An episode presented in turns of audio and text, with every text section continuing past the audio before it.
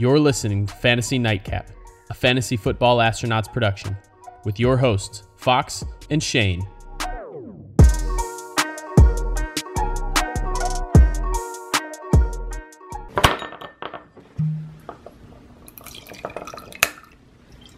Welcome to the Fantasy Nightcap. Grab a drink, kick back, and relax. I will be your bartender for the night, Shane.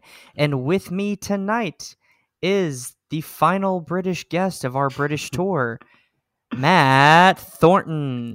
That Hi. is your last name, right? It is, yeah. How you doing tonight, buddy? I'm doing good, thank you. Um, I appreciate you uh, having me on. I, I like to think you've saved the best till last by having having myself on after Kev, Rich, and Wardy. So, yeah, I'm looking forward to it. I may or may not agree with that. Uh, let's let's just put it this way: I put the toughest challenge on you, so that's what I think of you. Oh, I uh, I appreciate that, Shane. so tonight, um, per request of a, a friend in one of the Nate Hamilton uh, private group chats, we are going to talk about late round rookie sleepers because the guy, his name is uh, Dynasty Fan on Twitter.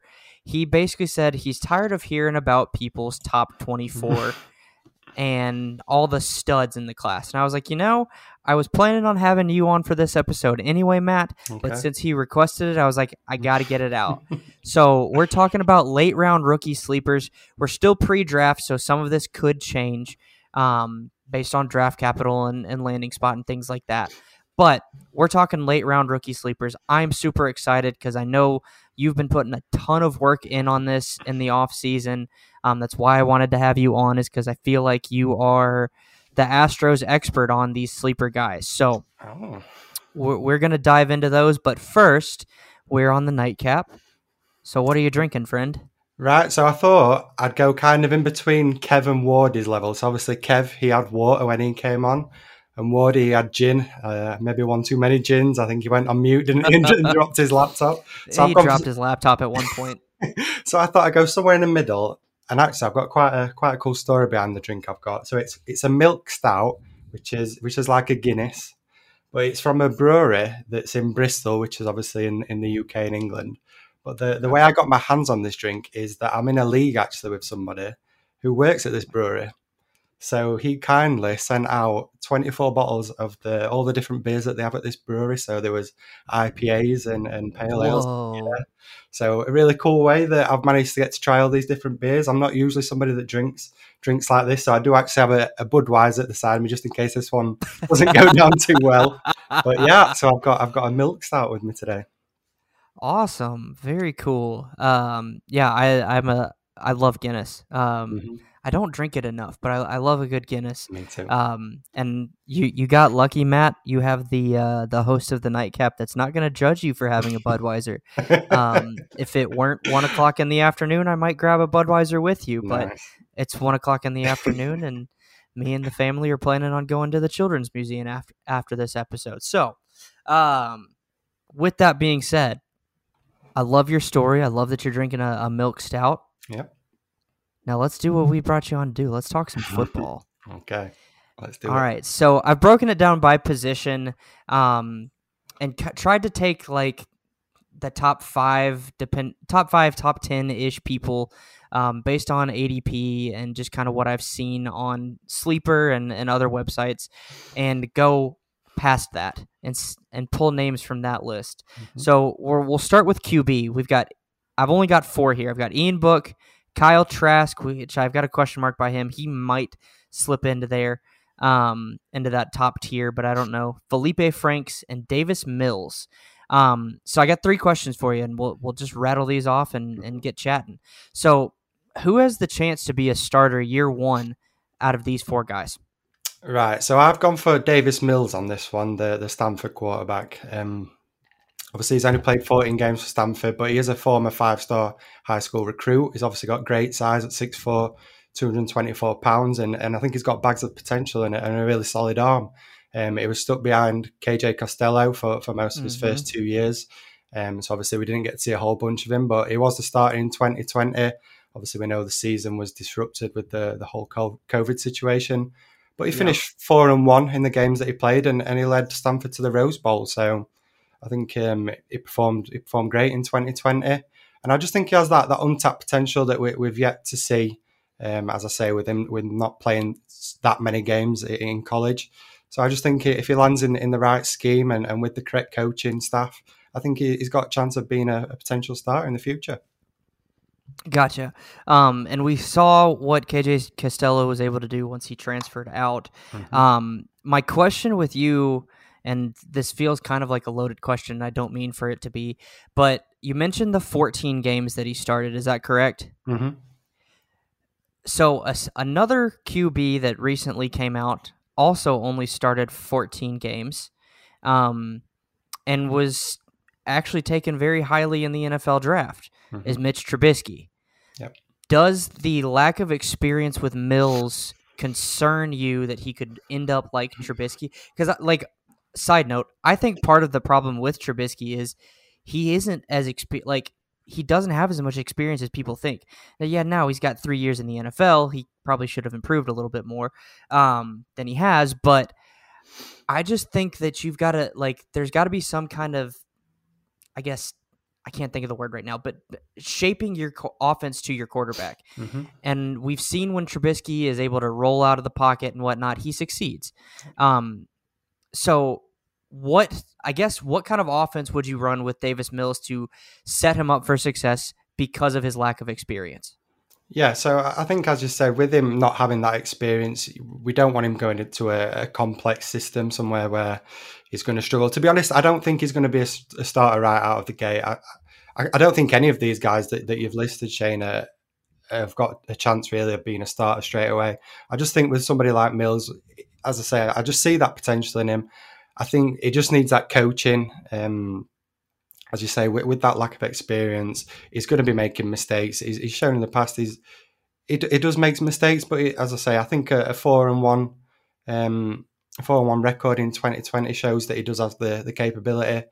So I'd like to see him somewhere where he could maybe sit behind a start. I mean, somebody like um, Tampa Bay sitting behind somebody like Brady, obviously one of. What about Atlanta? Maybe. Yeah, or exactly. If, yeah. Because I think that brings up an interesting question is Atlanta taking a quarterback at four, or are they going to hold whoever wants to move up and get the fourth quarterback that's left hostage and move back, and then maybe take a quarterback later? Yeah, that's my feeling, Shane. I think I think they will move back. I think they'll use that pick to to gain some leverage in maybe later drafts. Um, as you say, I think they'll move down. Potentially, they could move down a couple of times. I think if if somebody like the Broncos want to move up to get a mm-hmm. quarterback, mm-hmm. they could then think again. Let's move down again and, and, get a bit more capital. So, yeah, I think that could be a landing spot for somebody like Mills because obviously we know Matt Ryan. We, we don't know how many years he's got left in him. Um, and I think they do need somebody that's capable to sit behind him if anything were to happen to him or if he struggles totally. next season. So somebody like Mills, I think with his, his build, he's obviously very similar size to somebody like Matt Ryan. Um, yeah, I think I think that could be a great spot for, for Mills. Yeah, no, I like that a lot. Um, and that I just honestly pulled that off the top of my head.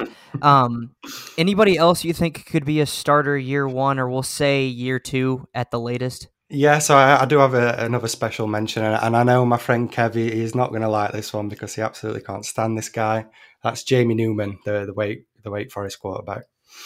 Um, obviously, he opted out in 2020 after transferring to Georgia. Um, yes, he is another guy that's had limited time in college, only playing those 19 games, and he is he's an older quarterback at 23 years old. Um, but I just think again he has that potential with the right coaching. I do think he has that potential. Obviously, we know his rushing ability.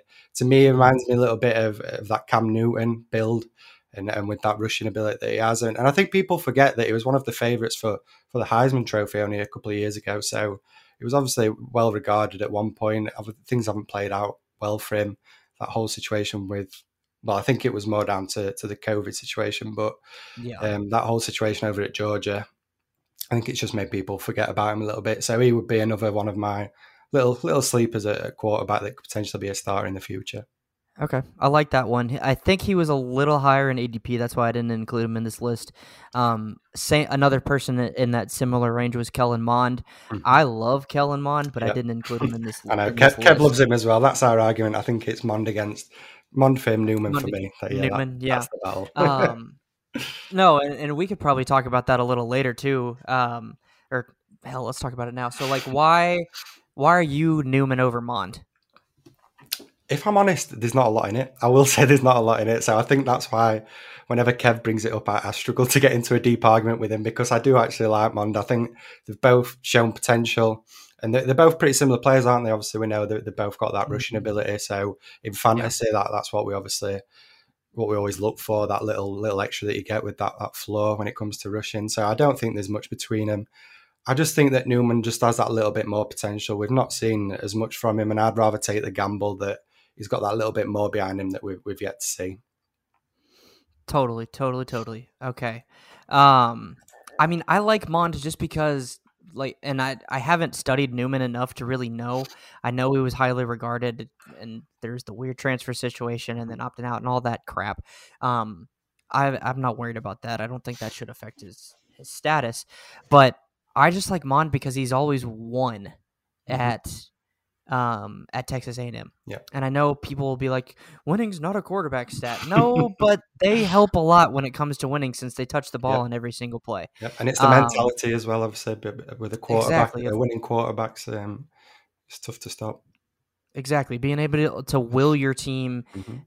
into a position to win or get them into a position where they have a shot to win, I think is a, an important intangible st- uh, skill. Yeah. Um, okay, so next question for these kind of sleeper quarterbacks is who's going to be a perennial backup? So I've gone for Ian Book for this one, the Notre Dame quarterback, um, Yep. three-star high school I- recruit. I don't hate that. You know I'm a Notre I Dame. know, I know you are. That's why I had to be careful. I had to be careful with this one. Um, yeah, he had a well, as you know, he had a, a great college career, throwing for just under nine thousand yards, seventy-two touchdowns during his time at, at Notre Dame as well. And he's a, Mhm. another dual, dual threat quarterback. Um, I believe he ran a, a four six at his pro day. Um, his forty I time, I believe. I don't remember what he actually I think it was. It 40 was day. somewhere around there. I know. Either way, it was. It was quite He's- a.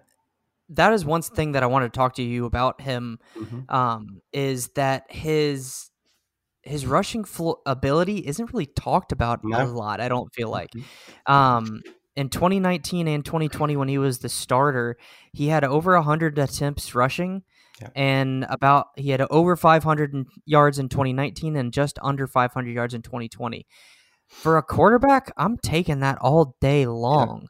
I mean, because that's what another 50 points that you get in fantasy. Absolutely. Um, and in 2020, he had nine rushing touchdowns. So, um, I just don't feel like it's something that's talked Mhm. about a ton with him, and I feel like that that could bring value to a team depending on where he goes. yeah, I, Um, I uh, I completely agree, Shane. I think the only thing that's probably holding him back is is that arm strength. I don't think he has that, that next level arm strength. I, I know he, he went to this the Senior Bowl, didn't he? And he didn't really wow me. From what I've seen, I wasn't overly Yeah. impressed with him. And I think that's just what makes him feel like a, a solid backup, as you mentioned, with that rushing ability. It kind of reminds me a little bit of what like Gardner Minshew was. Obviously, yeah, you know he's got that rushing ability, and, he, and when he stepped in, he was okay. He was fine. He looked great at, at times.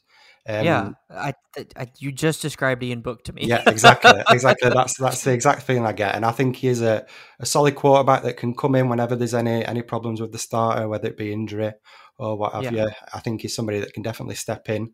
He just doesn't have He- that that wow factor for me. I think to, to be a starter.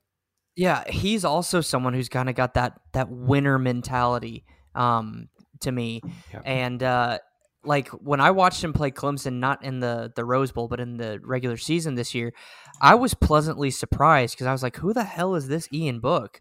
Like, where did this come from? Like, he seems like he's improved a lot uh, to me, Mhm.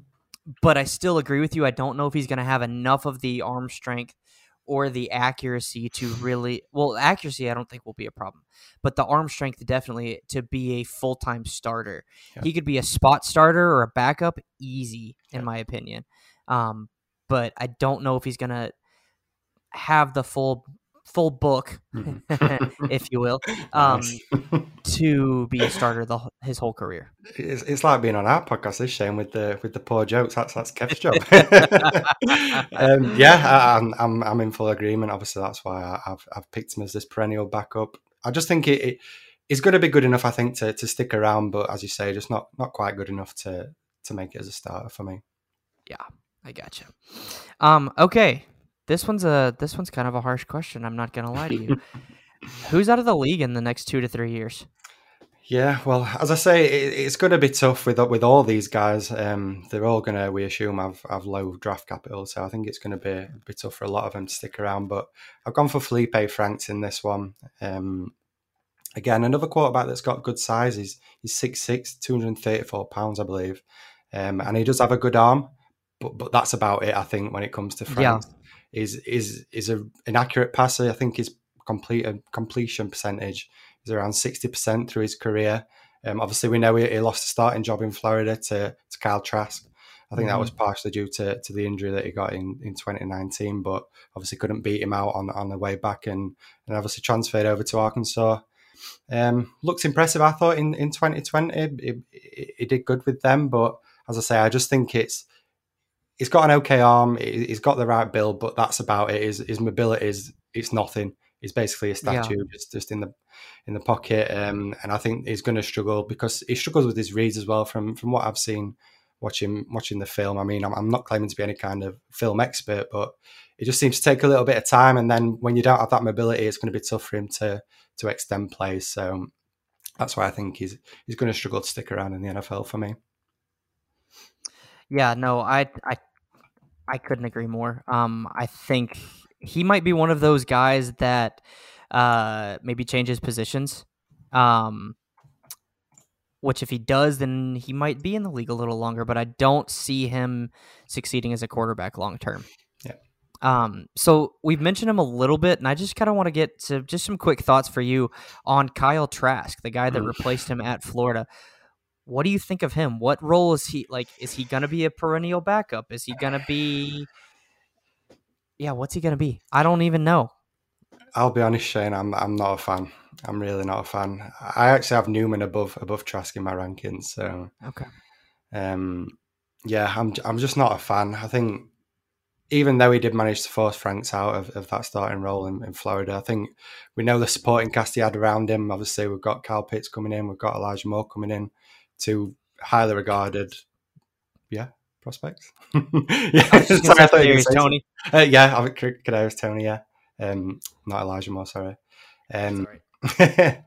yeah, I just think that that supporting cast um, kind of helps him out. I think when you've got players like that, obviously we know Pitts is being regarded as one of the best tight end prospects we've ever seen. So ever, well, yeah, ever. I think Jetpack said it, didn't he? Um, with the Astros, he, he's yeah. a, a, big fan. So yeah, I think that helped him a little bit, and, and that might be why he's got that little bit of buzz around him. But uh, especially from us talking fantasy, I can't see it myself, Shane, if I'm honest. Yeah, no, that makes sense. Um, okay, let's move on to running back. I got a list of guys here that a lot of them I I honestly like, but mm-hmm. I think you can get them later. Um, and so we'll we'll talk about some of those here. Uh, we've got Jaret Patterson out of Buffalo, Larry Rountree out of Missouri, right? Mm-hmm. Javian Hawkins out of Louisville, Elijah Mitchell, Demetric Felton, Khalil Herbert, and Pooka Williams. Uh, Williams. Yep. Um, so, out of these guys, who do you think is going to surprise us and be a starter? Um, let's say week by week four in the NFL. Okay, so I, have gone for Jaret Patterson on this one. I absolutely love this guy. he might be undersized. He's 5'6", 195 pounds, but he is one tough dude, and he is somebody that will constantly try and churn out those extra yards. He's he's tough to bring down, obviously with that low center of gravity. And he had a great career with Buffalo. Obviously, it's not the the biggest school in the world, but he had mm. three 1,000 yard rushing seasons, 53 touchdowns in just 32 games. Um, and I just I just love him. I think he's, he's out there trying to prove all the doubters wrong. Um, only being a two star recruit, and I was turned down by numerous teams um, coming out of high school. Um, yeah, I just think he has that little bit of chip on his shoulder, and, and I like that in a player. Um, the concerns would obviously be the, the receiving work. He only had 20 receptions in, in his college career. Um, but, but, I just like how he plays. Yeah, he's tough. It is obviously one that, that stands out. But um, I do doubt that he'll ever be a, a full workhorse and, and, get all the work. Mm. But I think he could be great at piecing in like a committee um, as that that speedy shifty. A two. How fast is he? Do you know what he Um, ran? uh, yeah, I don't think he's overly fast actually. I think he's is it. I think it was around a four, four, five, five maybe. Okay. Not- well, here's the thing: is like people will say, "Oh, he ran a four Oh, five five, or he ran a four six, and it's like, mother trucker, I ran a six four five when I ran a forty. So yeah, that Yeah. dude's fast. Yeah, exactly. Um, and Um, I've never been fast in my life, so I'm jealous of anyone that can run that fast. Yeah, I think all right, maybe he could work in, in a committee alongside somebody that's like we know obviously is, is receiving work. We, we don't know what it is, so he could maybe work in a committee alongside a, a speedy receiving back, and, and he can be the the early down guy that's um that, that just moves the ball. Okay, I got a landing spot for you then, and I want you you to tell me what you think of it. Okay, The New York Jets. love it, absolutely love it. I think the New York Jets have been slept on as a, a landing spot for for any running back. Um, oh, I. I'm not sleeping on them. Um, That's that's because you're, saying it that's 'cause on. you're, you're smart, Shane. That's that, I, I knew that you would you wouldn't be sleeping on it, but well, I appreciate that, but yeah, I mean, I, we've been saying on the the nightcap all off season that um, um, um, um, um, um, um, I totally lost my train of thought. Sorry, that the the Jets suck and they need help everywhere. So Yeah. I think running back is one of those positions that they Mhm. definitely need help. Now I think they're locked into taking quarterback with their first o- with the second overall pick. Yeah. I don't know who it's going to be. There's a part of me that's hoping it's Justin Fields because I think Zach Wilson in Fran- San Francisco would be amazing. Um, I just don't want Wilson to go to the Jets, to be completely honest, because Mhm. I'm worried about whoever goes to the Jets is going to end up getting just ruined, to be completely honest. So, um, but yeah, I would love because here's the thing with if Patterson goes to the Jets, Mhm. it's Jaret Patterson. It's a committee of Jaret Patterson, Tevin Coleman, and La'Mical Perine. Yep. I think that's three guys that could complement each other well enough. yeah, and it, and if and if you're going to beat out anybody, I mean, I fancy Patterson to, to beat out players like Coleman and and Perine rather than on a, another team where he could be stuck behind a, a true starter. I mean, as you say, they're Yeah. all committee guys. Um, Robert Saleh, obviously, he's going to be the Mhm. calling the plays, and we're going to assume he's going to have that little bit of Kyle Shanahan um, Yep. offense, and and we know how much we love that for running backs. So, Yep. yeah, I love that. I love that spot Um, another spot potentially, and you might not like this one as much, but I, I was listening to another podcast the other day um, talking about Jermar Jefferson. What about if uh, Patterson landed in Carolina as a compliment to CMC? I think, yeah, I think the, the the Panthers will do that. I think they need somebody um, behind CMC. Obviously, with the injury that he just has, I think it's opened their eyes now that we can't give this guy the full workload all the time. That he's bound to pick up an injury at some point.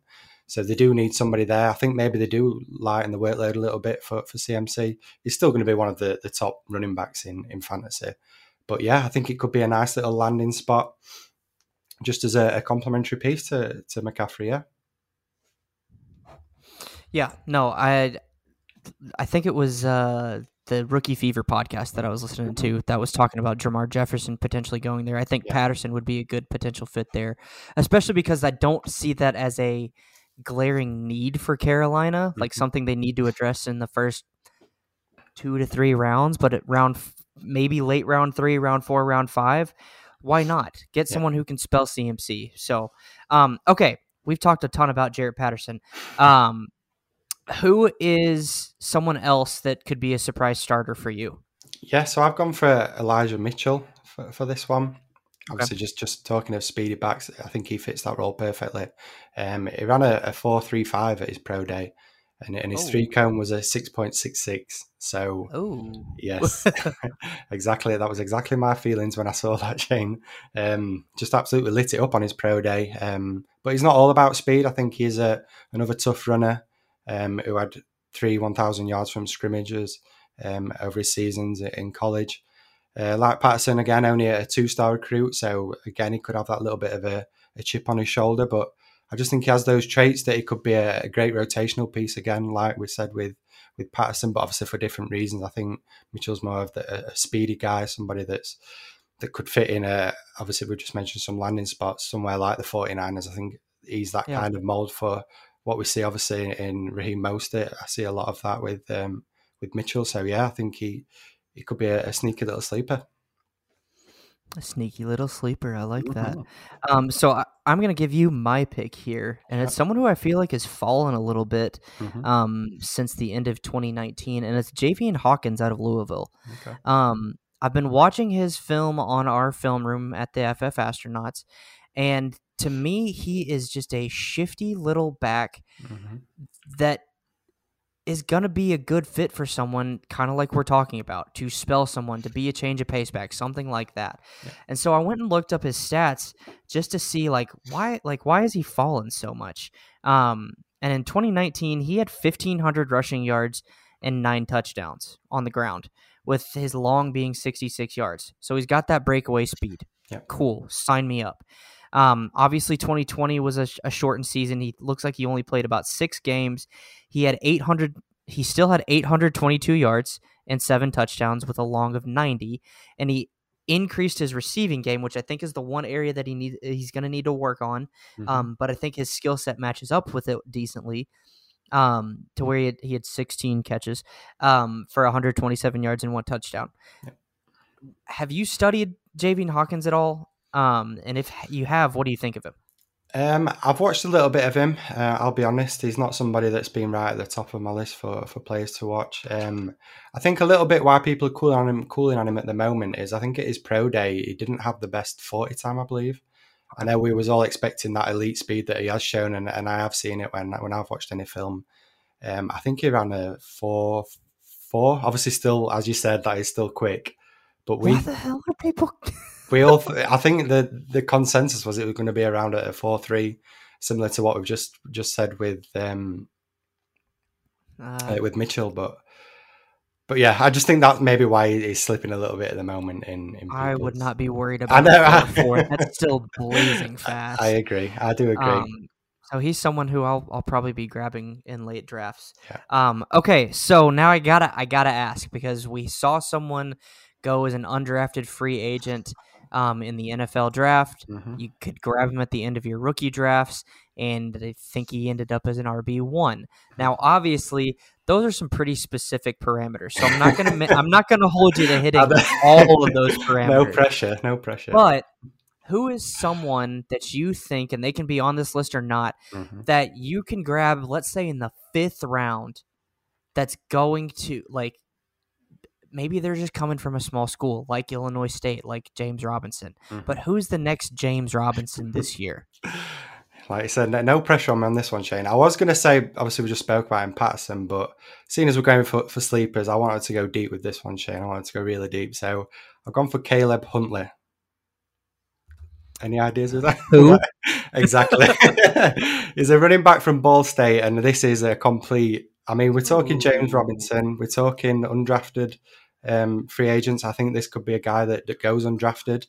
Um, but his size is 5'10, 225 pounds, and he has a bit of wiggle. He has a bit of wiggle behind him, Shane. Um, I've watched some film on him. Obviously, there's not a whole lot out there uh, with it being obviously Ball State. It's, it's not one of the big schools, but he has a bit of speed about him. I was hoping to to find out what his pro day results were. They were yesterday. Obviously, we are recording on on Saturday. It was Friday, but we've yet to have any any results from the pro day. But I think he could have had a, an impressive forty time, um, and with that size that he has, I think it's just a it's just what you want, isn't it, from a running back? Um, a big guy that, Yeah. that's got a bit of speed behind him. Um, Yeah, absolutely. That's uh, that's a, a juicy, juicy little boy. yeah. I Um, went deep. You'll have to update me and our listeners on what his his forty is whenever that comes out. I will do. Um, I'm gonna cop out and, and not make a pick here. Um, Okay. just because I feel like that Caleb Huntley pick was was excellent. Yeah, I'll, And- John, do you want a bit more on him? For I don't know the listeners might want to. Do you want to know a little bit more about him? I mean, I'm, going to back it up, Shane. I mean, you put me on the spot. I might as well. Yeah, back it up, man. Tell Alright, me about so- Caleb. So tell me more about his stats if you can. Like, Yep. what's like how many yards is he getting per year? Okay. How many touchdowns? What like what's he look like in the receiving game? Mhm. Talk to me about that stuff. Right. So, as a, a true freshman, he had 1,000 rushing yards for three touchdowns. That was on 210 carries. So, immediate impact as a freshman. Um, he missed most of his sophomore season through a, an ankle injury, but he bounced back in 2019, 248 carries, 1,275 yards, and 12 touchdowns. So, Okay. the, the production's there. In 2020, he only played three games before picking up an injury. But in all three of those games, he had over 100 rushing yards. Cool. So he's showing he can do it on the ground. The one knock is his passing usage isn't great.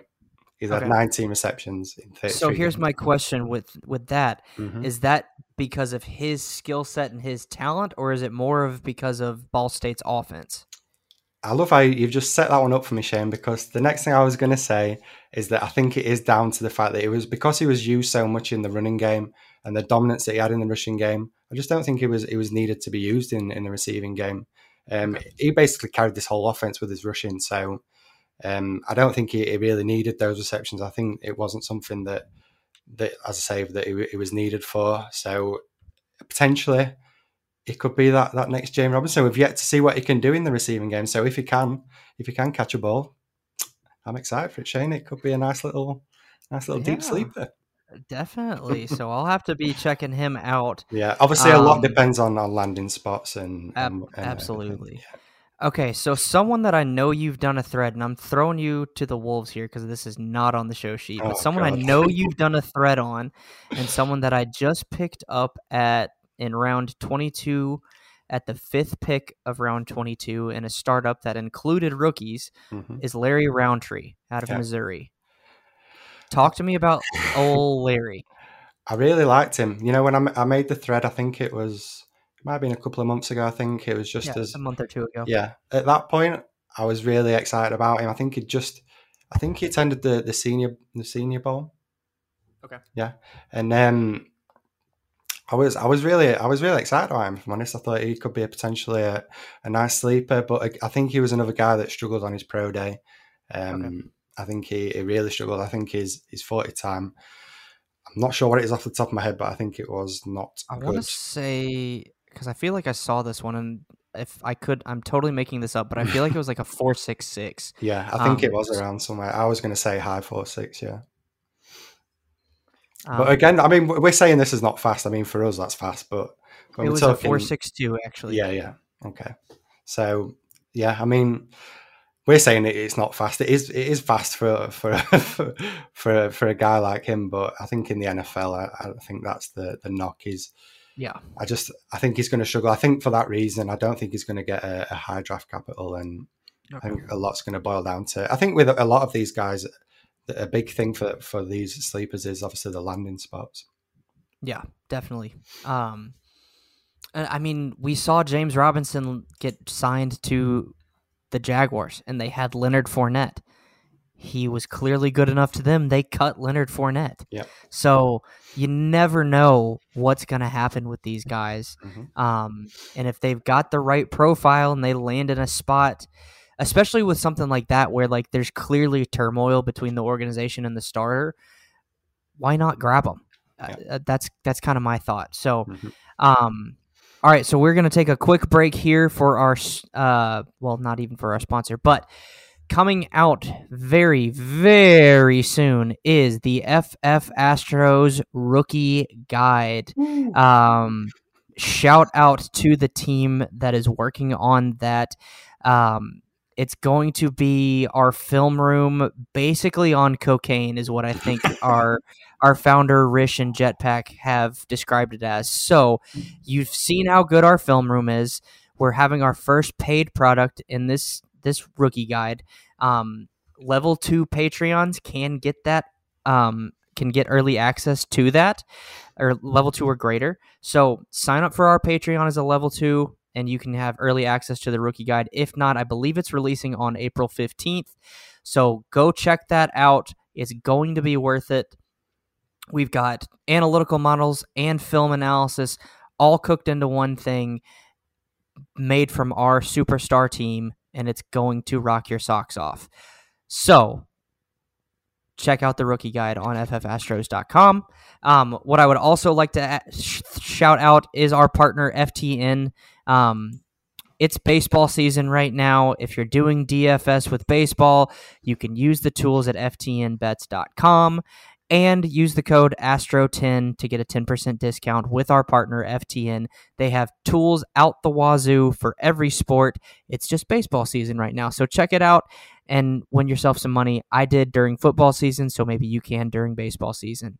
And with that, we will resume the show. All right, Matt. Wide receivers. Yep. Wide receiver is the deepest position to me in this draft.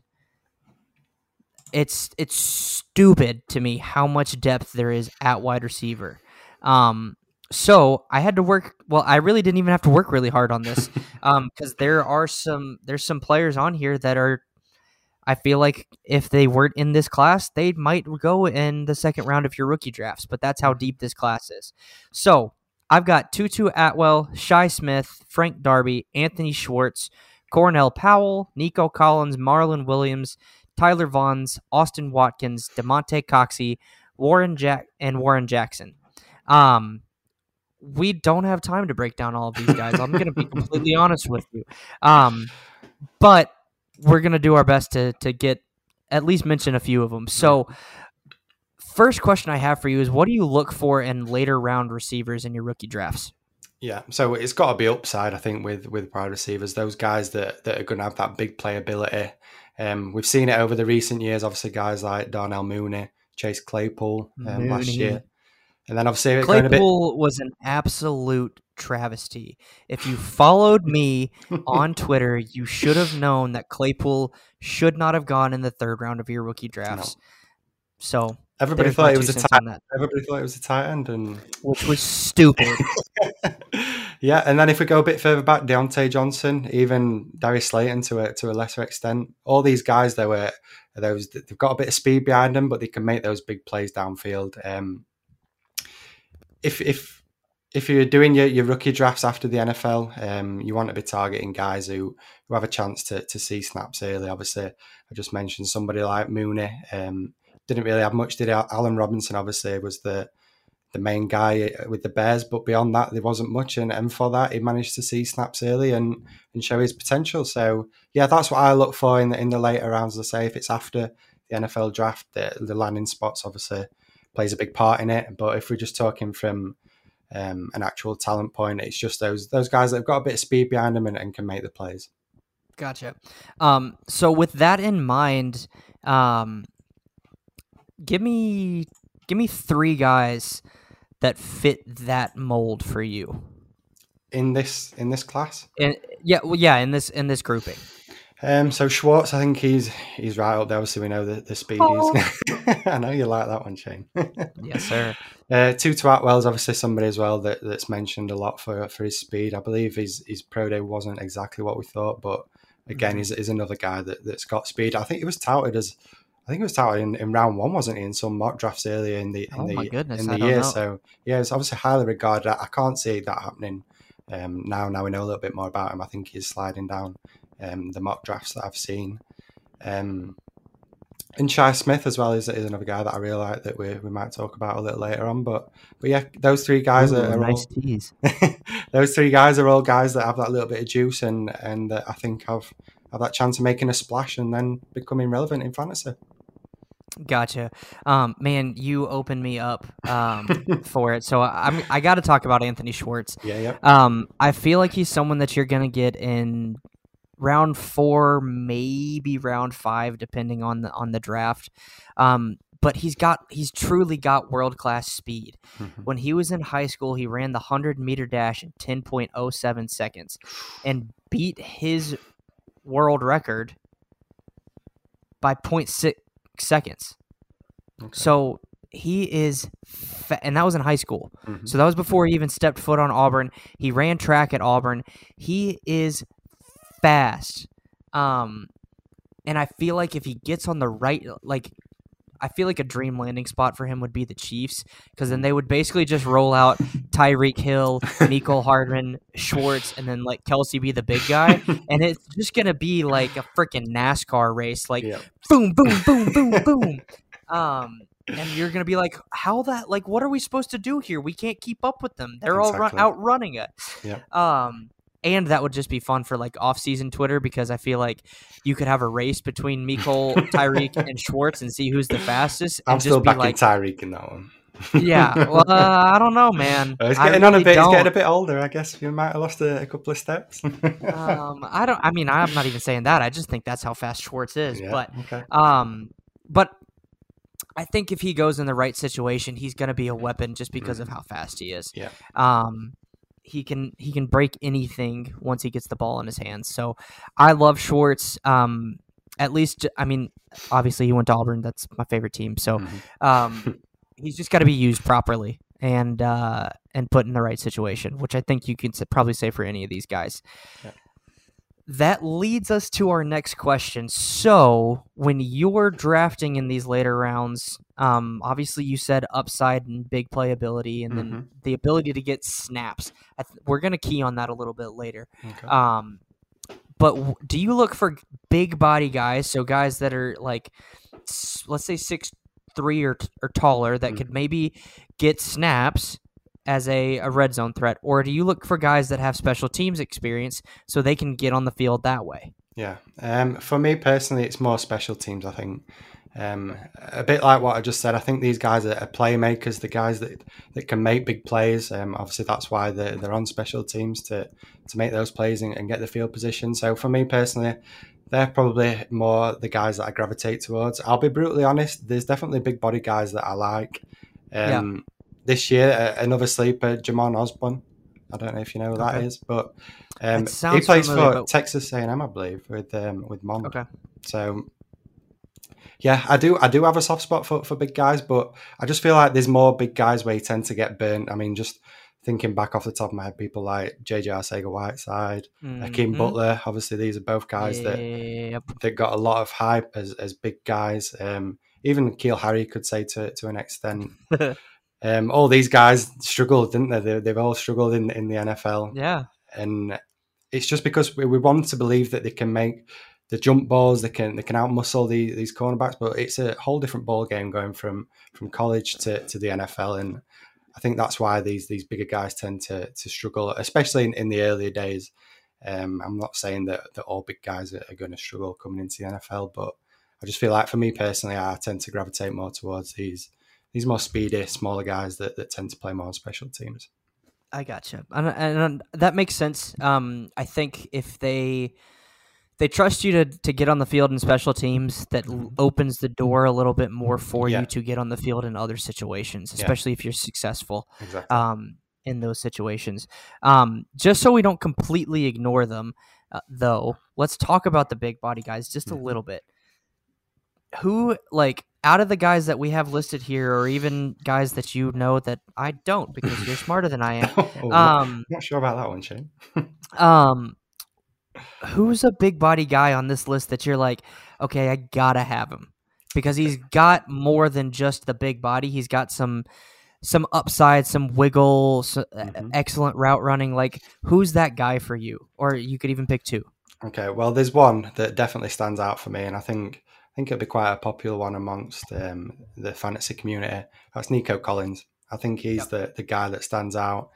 Um, I don't have all the stats in front of me right now, but I know that he had a couple of years where he, he didn't do loads. I know he didn't have any um, over a thousand yards receiving, but I think because he, he opted out, I believe, of the 2020 season, he didn't play in 2020. So I think for that reason, that's why people are, are sleeping on him a little bit. He's he's going a bit unnoticed um, in this whole draft process. And he's a guy, he's a big guy, I believe he's 6'4, 6'3, 6'4. Yep, 6'4", So, yeah. 215, according to ESPN. Yeah, so obviously Um, a big guy. He's he's one that stands out for me for sure. But his average catch in 2018 and 2019 was over 16 yards each year. Mhm. Um, and one thing that I will, he's also from Birmingham. Didn't realize that. So, uh, hey, hey, um, we're from the same place. Um, but what I wanted to mention is you kind of brought it up how he didn't have more than a thousand yards in a season. Mhm. His quarterback was Shea Patterson in those Yeah. two years. Yeah. Shea Patterson is a pile of dog crap when it comes to playing quarterback. Mhm. Um, and I think part of that also goes to Jim Harbaugh ain't as good of a coach as he used to be. Um, so he's not. He hasn't been getting the best balls thrown to him, and obvi- like obviously you've got to make do with what you get. But I think if you get him in a an offense where he can actually have someone that's NFL caliber throwing to him, Yep. then you could see his production go up.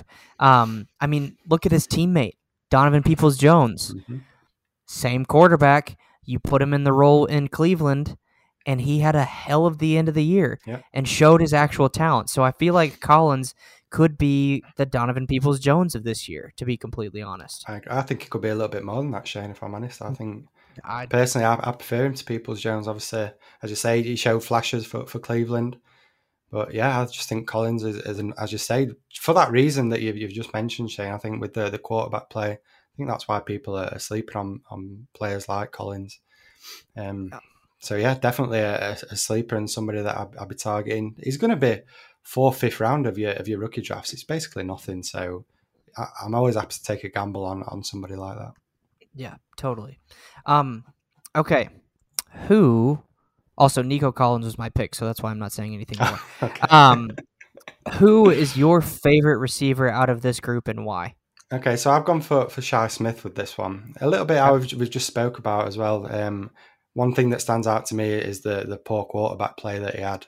Um, I think that's why he's, he's slipping in, in people's mock drafts um, during this whole NFL process leading up to the draft. It's the, it's the poor quarterback play in South Carolina. In 2020, his quarterback was Collin Hill. Um, he only threw six touchdowns and six interceptions in eight games. So, I mean, that does not wow you at all, does it? When you're talking about No. a, a quarterback. So for that, that's a, I think that's a reason why he's being slept on. But if you watch his highlight reel, it is an absolute joy to watch. He made some unreal catches. I think I, I, I might have posted something about it on Twitter. So if you follow me on Twitter, you may have seen it. I've, I put a couple of highlights of his catches. It looked like a little bit like OBJ uh, with some of those catches. Ooh, Yeah, he made- Now you're talking my language. I'll, I'll take I'll take the um the jetpack. Uh, is it is is should we call it is is trademark arrogant hands? That, Arrogant yeah, hands. yeah. Yeah. That he's got a little bit of that about him. Um, and again, just talking about those guys that I like, he's he's got that base, he's got that speed. Um, with the size and build he's got, he's likely going to be more in the slot, I'd imagine. But I think he's got the traits to to be able to be moved outside and, and perform out there. So yeah, he's somebody that I, I think in in the right situation again, um, and the right landing spot, he can contribute early and and yeah, nice little nice little sleeper. Awesome. I love it. Um, he's at South Carolina, right? Mm-hmm. I think you already said it. Okay. Here's my question for you. And this is this is a loaded question, and I'll admit, possibly a dumb question. But does the injury cons- injury repetition? I guess that's not even the word I'm looking for, but I think you get what I'm saying. Mhm. With Deebo Samuel and Bryan Edwards, concern you with Shi Smith at all? Mm. Do you think that's just how? Do you think that's just bad luck for Samuel and Edwards and them both going to South Carolina? Do you think it's how South Carolina teaches their receivers how to play? Like, what do you think? You've caught me Does off, sh- you've well, caught me off guard does- this one, Shane, because I've not, I've not even considered that. That has not even entered my Well, head. does, but- Smith does he have any injury concern prior to this year? And I don't think he had any this year, but does he have any injury concerns? I don't believe so. From from what Okay. I've what I've seen, I don't believe so. Um, but you do make a great point. Is it is it a coincidence that obviously these two guys coming out of South Carolina um, have had injuries in the NFL? Um, Both Yeah, foot injuries too. I yeah, think. yeah. So you, you do make a an excellent point there, Shane. And, and as I say, something I'm not even I'm not even considered that one. So I might, I might have to retract my something that- statement. no, I, I don't think you have to. I think because I, I also think he's a little bit different receiver than than both of them. Mhm. um, from a build standpoint too, if, if I remember correctly. yeah. But it was just something that kind of popped in my mind, and I was Mhm. like, might as well ask. But Mm, yeah. um, I don't know, and I could totally be reading into something that I don't need to be, and and so if you're listening to this and you hear this part, I would I would consider looking into Shi Smith's injury history, and if he has none, then you don't have anything to be concerned about. I'm Mhm. just speculating. If he does, I might be a little more weary, but not. It depends on the type of injury, I think. Yeah, yeah, and I, I mean we're we're not going to completely fade Deebo Samuel. I know obviously he's had injuries, but the talent's there. Um, Yeah. he's I don't know. We don't know what Bryan Edwards is. exactly. Yeah, so um, yeah, you make you make a great point, Shane, as always. Thank you, sir. All right, let's move on to tight end. Um, for me, there's a big three. There's clearly a big three in tight end. Yeah. There's uh, the clear cut number one in Pitts, and then there's Freiermuth from Penn State and Brevin Jordan from Miami. Mhm. Then I would probably throw. I've got him on this list for the show sheet, but I would probably throw him in as kind of the fourth guy, maybe as his own tier, if you will. Okay. Um, is Hunter Long. Mhm. But on this list, I've got Tre' McKitty, Kenny Yeboah, Tommy Tremble, and Hunter Long. Yep. Um, any of these guys excites you on the next level to be a threat in because we know tight ends are going to take two, three years to really get their feet wet. Any of these guys that you're grabbing late just for the potential? Yeah, well, there's definitely one that, that stands out for me, and, and it's not long. It's actually Kenny Yeboah. Um, Okay. He's a guy that I really. He's my tight end four in, in my rankings, so I've even got him above Long. Um, Okay. I know Jetpack and Rish. I know they're both quite high on, on Long, but it's Yeboah for me. I think he's just an athletic tight end. He's obviously got that pass catching ability. Um, didn't show a whole lot when he was at Temple, but he transferred to Ole Miss in 2020, and I think he achieved pretty much everything he achieved in those four years with Temple. He matched that in one season with with Ole Miss. He had 20, 27 receptions, 524 yards, and six touchdowns. I believe in his four years in four years in Temple, I believe he had like 540 yards and six touchdowns. So he's basically matched it in one year. So made a, a big impact in 2020. He's, he's a willing blocker from what I've seen. He's, he's not somebody that shies away from a block. And I think that's that's quite a big thing when it comes to tight ends. Obviously, you want them on the field as much as possible. So if they can block and if they're a willing blocker, I think they are going to see more snaps and and that then Totally. plays to a chance of seeing more more receiving work. So yeah, he's a guy that fits that mold that you look for in a fantasy tight end. Um, you just mentioned about would I be actively going out and grabbing him? I, I wouldn't be. I wouldn't be reaching for a tight end. I don't think you've just spoke about those top three guys. Um, they're all guys that I would potentially be targeting in my rookie drafts. But Mm. then when you're talking about people like this, like Yeboah, you don't know. It could take a year, two years for him to, to actually start seeing a decent amount of snaps and be fantasy relevant. So I'd rather personally take a, a punt on a, a running back or a wide receiver later on in the Yeah. drafts, and then you can always trade for somebody like like Yeboah. Um, Mhm. That's the way I'd play it personally. But Yeah. No, I I love that advice. Um, our buddy Dom, who Mhm. is a, a former Astro, was talking. I think it was on his podcast last year about Cole Kmet and how tight ends take a while to develop, yada yada yada, and how he wasn't going to draft Cole Kmet, but he was going to go trade for him in, in year two. Mhm. Um, I, I think he probably he- missed that opportunity Oh, because I thought you were going to give me a, a good luck story how he, how he grabbed him just in time and and he's Well, no, because. I, in the league that we're in together, I told him that's not happening because I'm taking Cole Kmet, um, which I did. Uh, but I think Kmet may have risen to the occasion a little bit faster than people expected, Yeah. at least from a receiving standpoint. Um, and they they clearly want him involved, so that's kind of my thinking on that.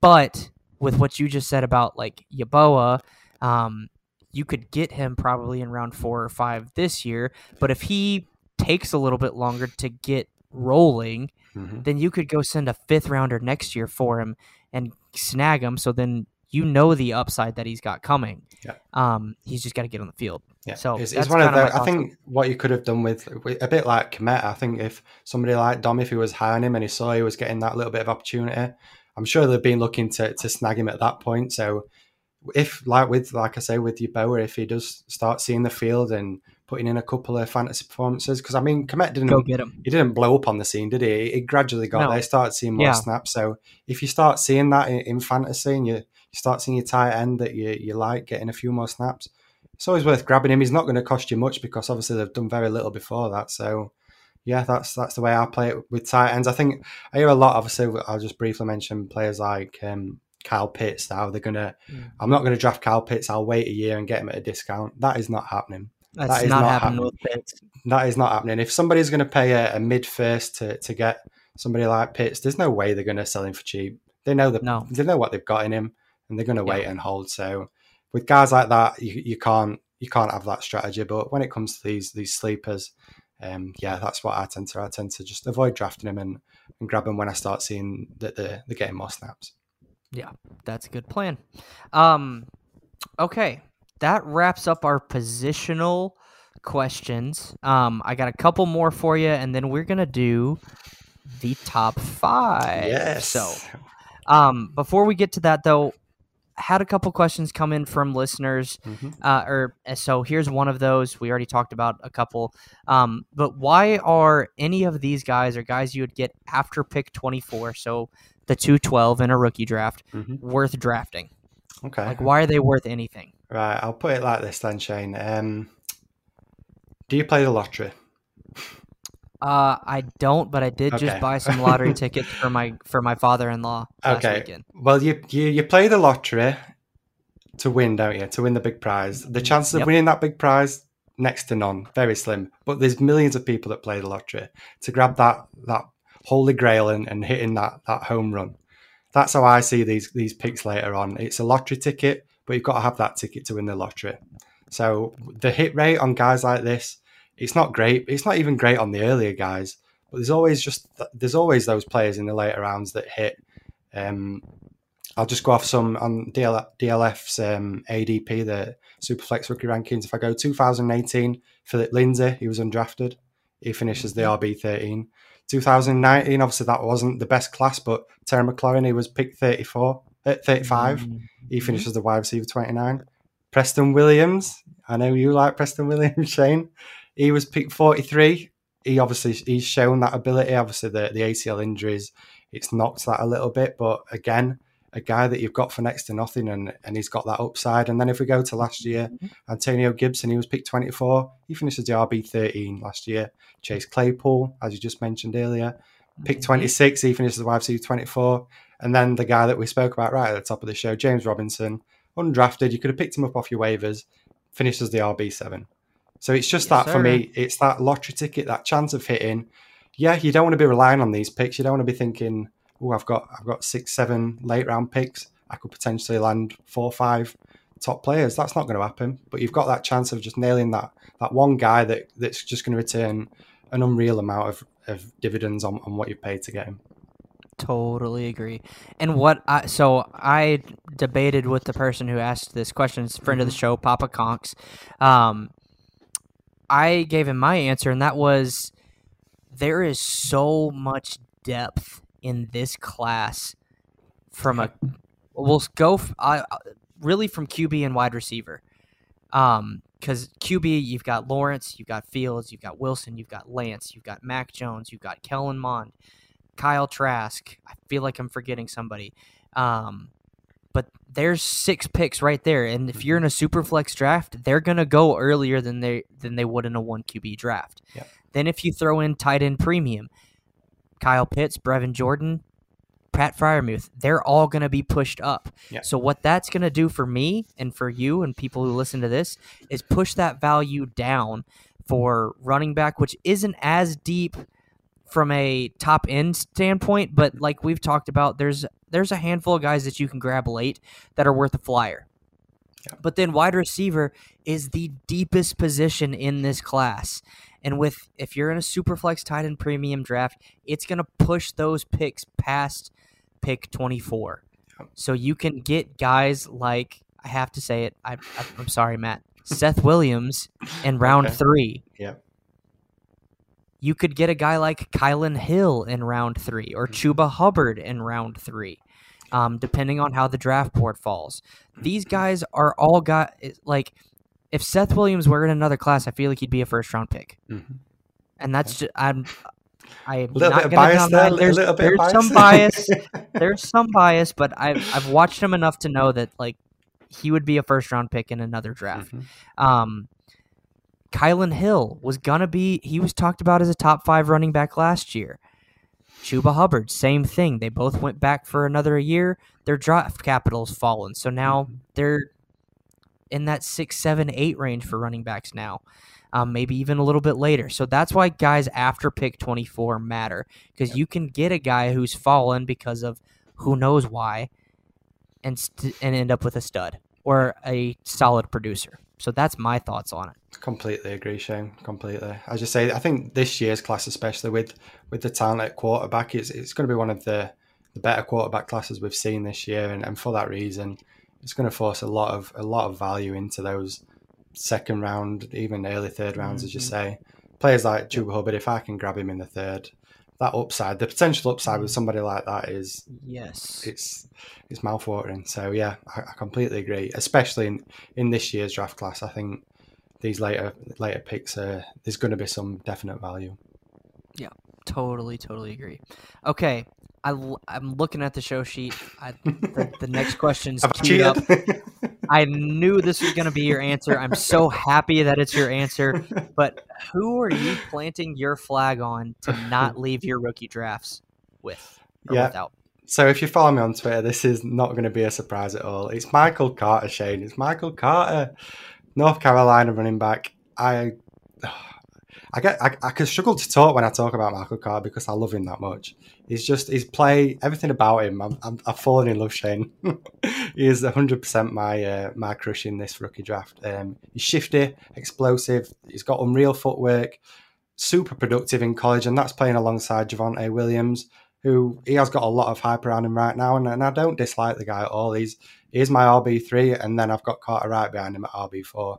Um, but yeah, Carter, as I say, the production last year, 156 carries, 1,245 yards, and nine touchdowns, um, and then 25 receptions, 267 yards, and two receiving touchdowns. So just just what more do you want, Shane? What more do you want from a running back?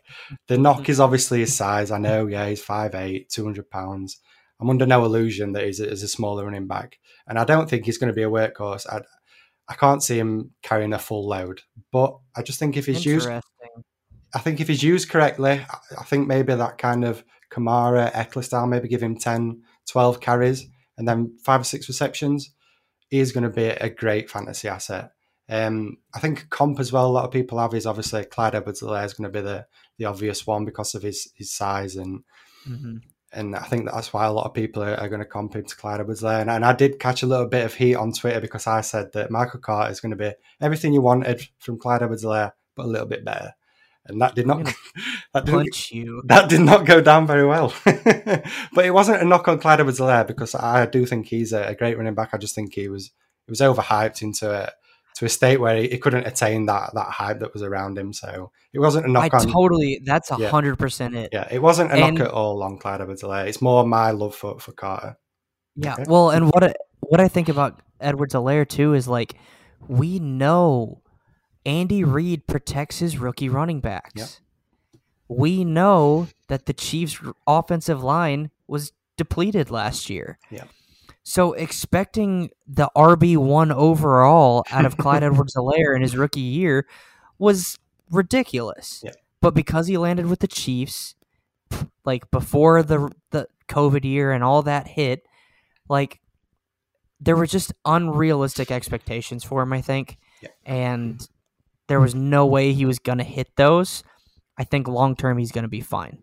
Yeah. And I love like I think Carter is shifty just like Helaire. I think he's probably a bit faster. So I Mhm. think the just a bit. The talk on that, that's a point to, to bring up, I think, because everybody was slamming him for that pro day performance. He ran a, a 4.55, and everyone was going, they was going crazy about it, saying, "Oh, a smaller back, he should be quicker than this." If you've watched any Michael Carter, that is not his game. It's not the top end speed. It's his shiftiness, um, that that short area burst, and in his three cone he ran at 6.97. So, to me, that that says enough about about Carter for me. Um, if people want to fade him because of that 40 time, let them do it because I will happily be picking him up later on in my drafts. I mean, I'm going to reach for him anyway, but it gives the opportunity for the listeners to to grab him a little bit later on. And yeah, I, just, I can't wait to see where he lands, and I'm just praying he gets a, a nice spot where he can he can just show everybody what he's got. Yep. Okay, so I got to give you mine. I think you probably already know it. um, and since you just said that you're going to reach on Michael Carter, I will happily admit that I'm reaching on this player. Hmm. It's Seth Williams, wide Yeah. receiver out of Auburn. Um, that was my fake shock sound. he's 6'3", 211. He had a 19 year old breakout age, Mhm. um, which I think he went to school as a 19 year old freshman. Um, and that was when he had NFL player Darius Slayton alongside him. He still was able to break out.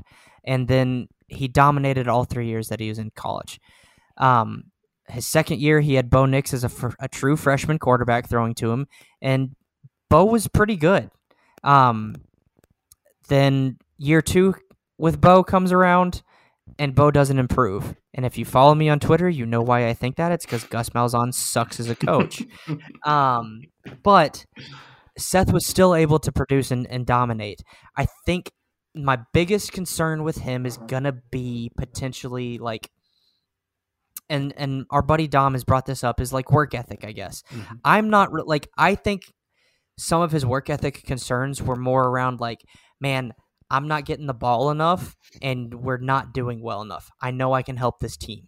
Um and then there were times where like at, he he had a drop in the Iron Bowl in 2020 and after that I believe he was targeted 3 more times for the entire game.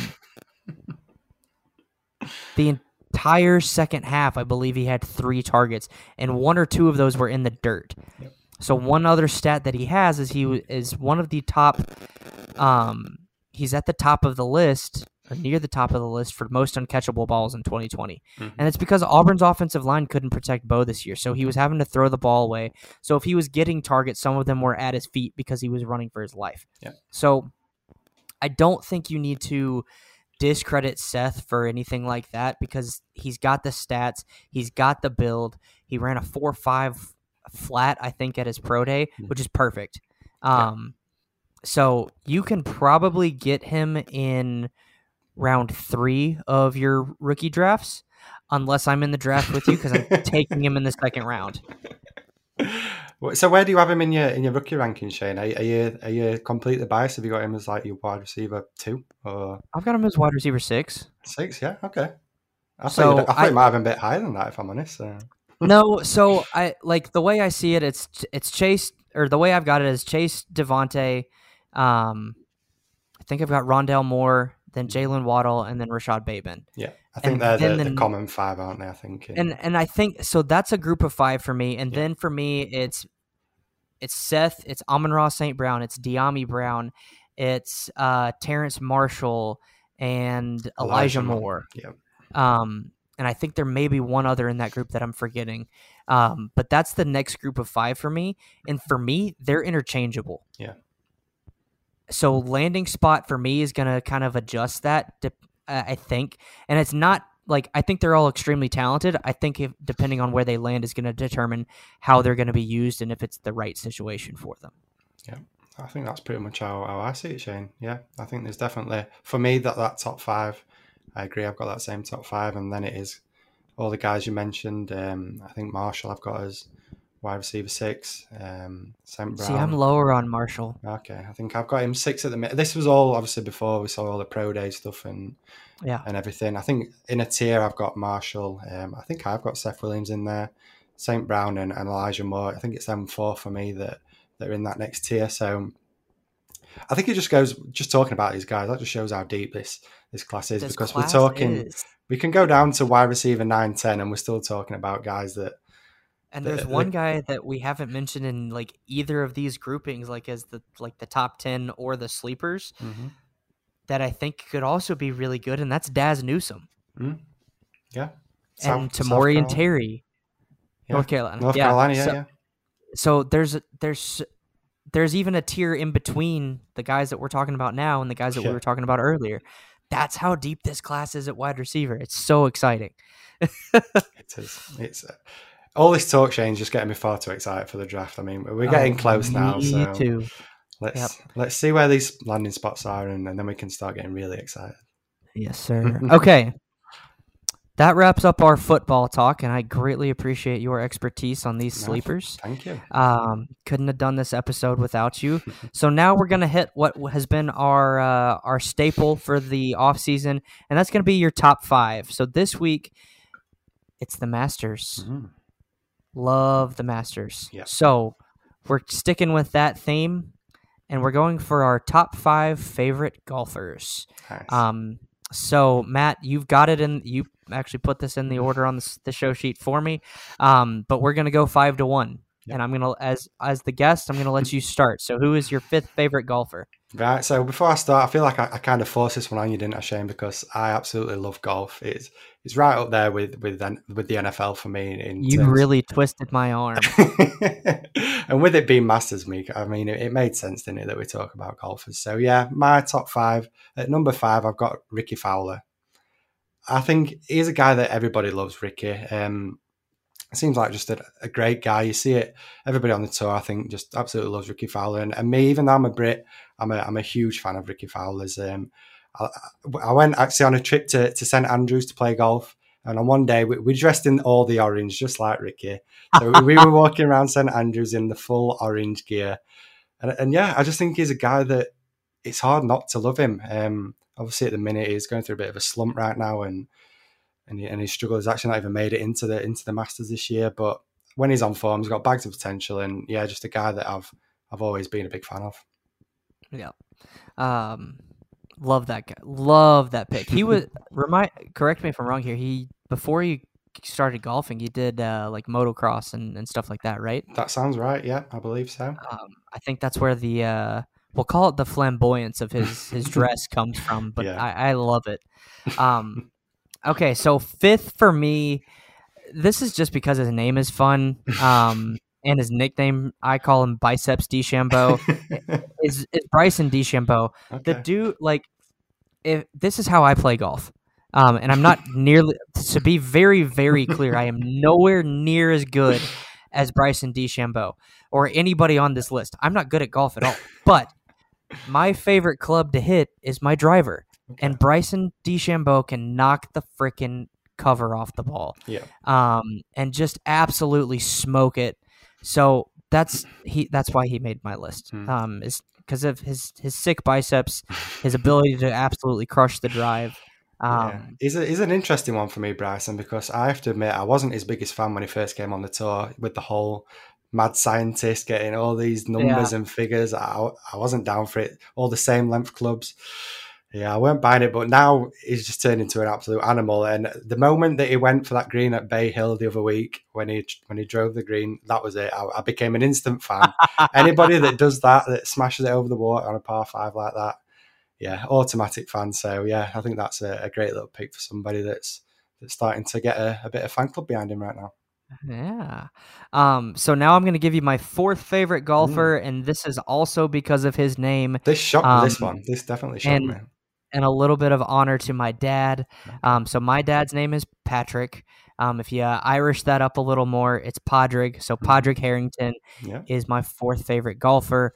Um, he's to me, he was always someone who was just kind of underrated, but also was always contending. Mm-hmm. Um, so that's why I really like him, and and he's Irish. So I've yeah. got some some Irish in my blood. Uh, with my I mean heck my name's Shane Patrick Barrett so I don't I don't know how much more Irish you can get with yeah. that name so um, I'm sticking with the old Irishman like Patrick it. Harrington I like it all right who's your fourth and then your third favorite golfer okay so I've gone Irish again but he's more Northern Irish so I've gone for Rory McIlroy, and that's a big deal, by the way, Shane. Over oh, I know that is a very big deal. So I have to put it out there. He's Northern Irish, yeah. Rory McIlroy, um, I just think he's a very similar age to me. He's, I think he's 31.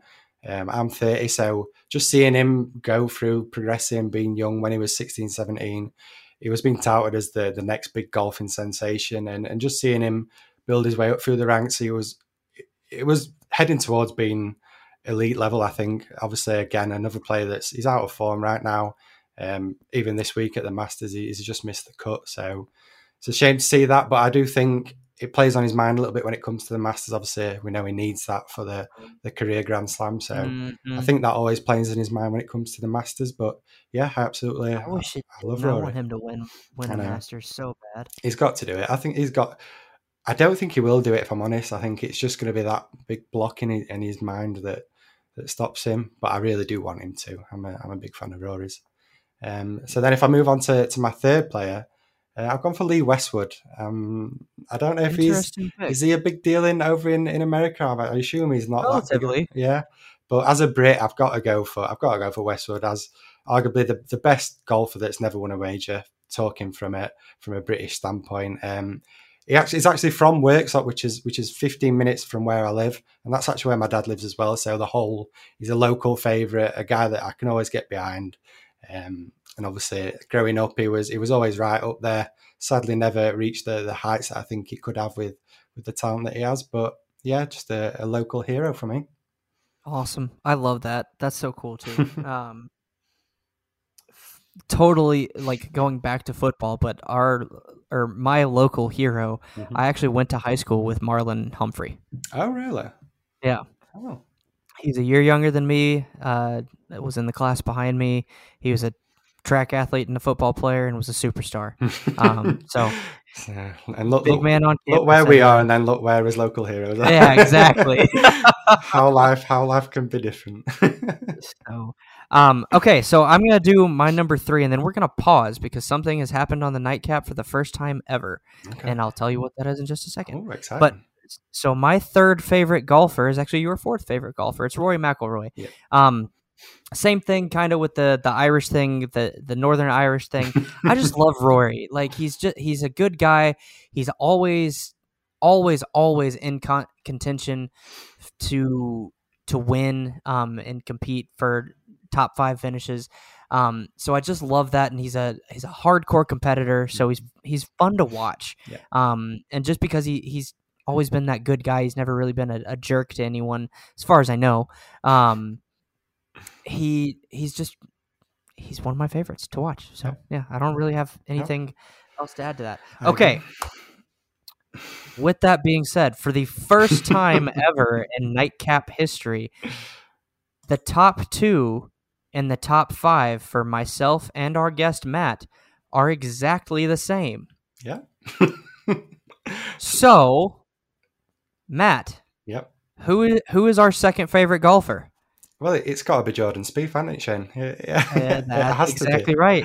Yeah, for me, the Uh, reason the reason why I love him it's just his demeanor, his his whole presence on the course. He's just so so laid back, but yet the talent is is unreal. He's he's an absolute wizard when it comes to putting. Obviously, that's been up and down lately. He has been struggling, but it's just great to see him now bounce back. Uh, obviously, he won last week just before the Masters, but it's yeah, it's just the, the talent and how he just carries himself. He's he's not big headed. He's not one that that goes around talking smack all the time. He's just he, he knows what he is. He knows what he wants to achieve, and, and that's what I love about him. And then obviously, if you, if you follow golf enough, you you've seen him when he talks to his caddy. He's just he's just fun to watch. He's, the the way the things he says to his caddy grill is just it's it's just fun to watch. And yeah, that's just why I like him. A nice, calm calm soul on the golf course. You don't get many many players like that.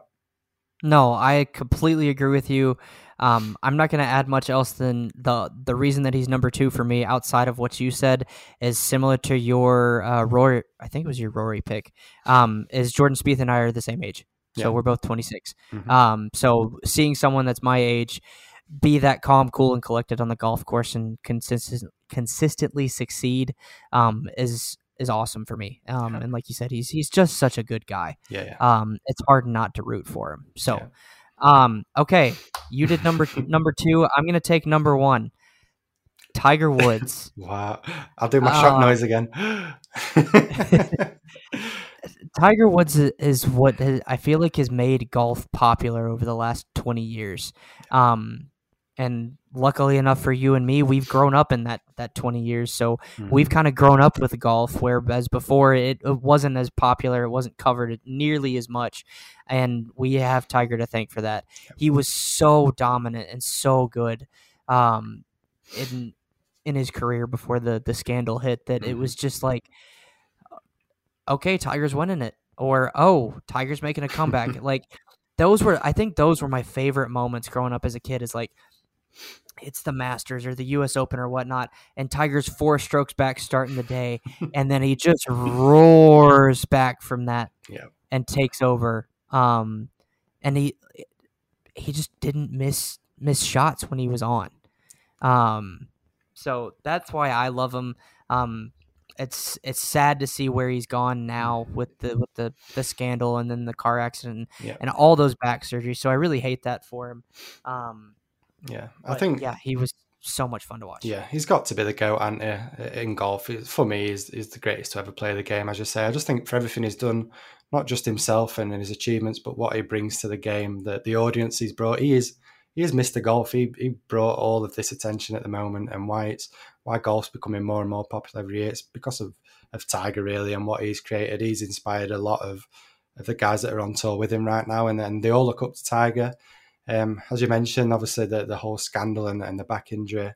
Um, it was really sad to see, but then I think because of that downfall, that probably created my favourite ever sporting moment, and that was when Tiger won the Masters in 2019. Yeah. Forgetting the whole everything, the whole scandal and everything, the back injuries, just to see him come back and, and be able to prove that he is the man. It was it was the best thing I've ever seen in, in sport, and as a, a huge golf fan, it's it's it's yeah, it's just he's unreal. He's, he's an unreal golfer, and everything he's done for the sport. Yeah, no, love that. Um, okay, that wraps up this episode of the Nightcap. Before we close it out, wait, actually, no, we got one more thing to do. Mm-hmm. We've got to do our bottle caps wager. Yes. Um, so if you've listened to the past few episodes with guests, we have been asking our guests to give us a bold prediction for the 2021 season um, and wager our newly created currency on the nightcap bottle caps. Okay. Um, so the wager can be anywhere from 10 to 100 bottle caps. Your boy Kev I wagered know, 100. he's, he's uh, not he's not scared of a of a little flutter. He's, he's Kev. Our buddy Dom wagered 25. I think Nick Sarnelli wagered 25. So 25 is the average. You can go up to 100. Um, what is your bottle caps wager, sir? Well, I need I need to know, Shane, what's the exchange rate? because if I go hundred like Kev I, and I lose, I mean, am I in financial trouble? Uh, you might be at negative 100. well, if if Um, if, Kev's, if zero. I haven't decided yet. if Kev's gone hundred, I'm gonna have to I'm gonna have to follow Kevin. I'm I'm going all in with with one hundred. All right. And what are you wagering 100 bottle caps on? Okay, so I, did, I didn't know how spicy to get. So I, I, have I gone spicy? It feels a little spicy, but I've gone for Austin Ekeler finish as a top five RB in PPR scoring, and I'm going to add a little in fantasy points per game. I'm going to add that at the end because I've been burnt enough times when I've gone for hot takes and not added that when my player gets injured. So I'm going to put point in. Yeah, have you got this down in points? Fantasy points per game. I can't type. It's, it's it's a running joke with my actual job. I can't type. So, um, all right, I like it. Okay, Um, I'm gonna go just as bold. nice. I'm gonna match you with 100 bottle caps. So that's the first time I've wagered 100 bottle caps, Nice. and I'm gonna bet or wager that Clyde Edwards-Helaire finishes as a top 10 running back in PPR. Okay. Top 10. I feel, I feel like you could have been a little bit more spicy with that one, Shane. 'cause you- Mm, no, because he barely finished as a RB two last year, Okay. okay. and they still signed Darrel Williams, so he's still got to beat him now. Okay. I'll, I'll let you off with that one then. Um, I love it, Matt. no, It was a pleasure as usual.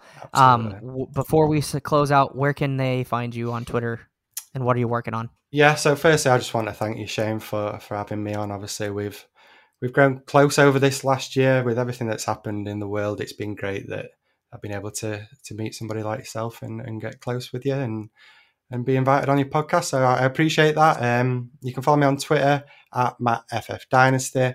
Um, I, I produce content on there. I also produce content for fantasy football astronauts like yourself. Um, and then I've got a podcast as well. We've mentioned Kev is my co-host, and then we've also got a new co-host, um, Ali. So you can catch us on the podcast. We drop it every Tuesday. Our Twitter is at Fantasy Wildcard. And we've also just had a, a big announcement. So if you don't mind, I'd just like to to, to let all the listeners know that we- we're doing a streamathon, streamathon on the 22nd of May.